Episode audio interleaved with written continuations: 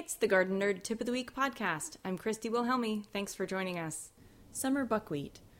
It's the time of year when it might be too hot to plant new crops, but there's still time to grow something as space opens up in the garden. If your summer squash is done or your tomatoes have given up the ghost, why not plant a summer cover crop of buckwheat? It's one of the fastest growing crops that helps protect soil from drying out and stifling heat. It adds phosphorus and calcium to the soil and can be turned under before planting fall crops to enrich your soil. If you have livestock like chickens, they love to forage on buckwheat as well. And it's also great for weed suppression so you don't have to work as hard this summer. Broadcast or scatter seeds over bare soil so that the seeds are about an inch apart, then barely cover them by raking soil back and forth.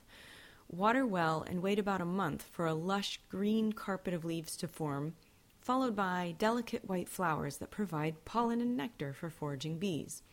Turn the crop under about a week after flowering, wait a couple weeks, and then plant your fall crops.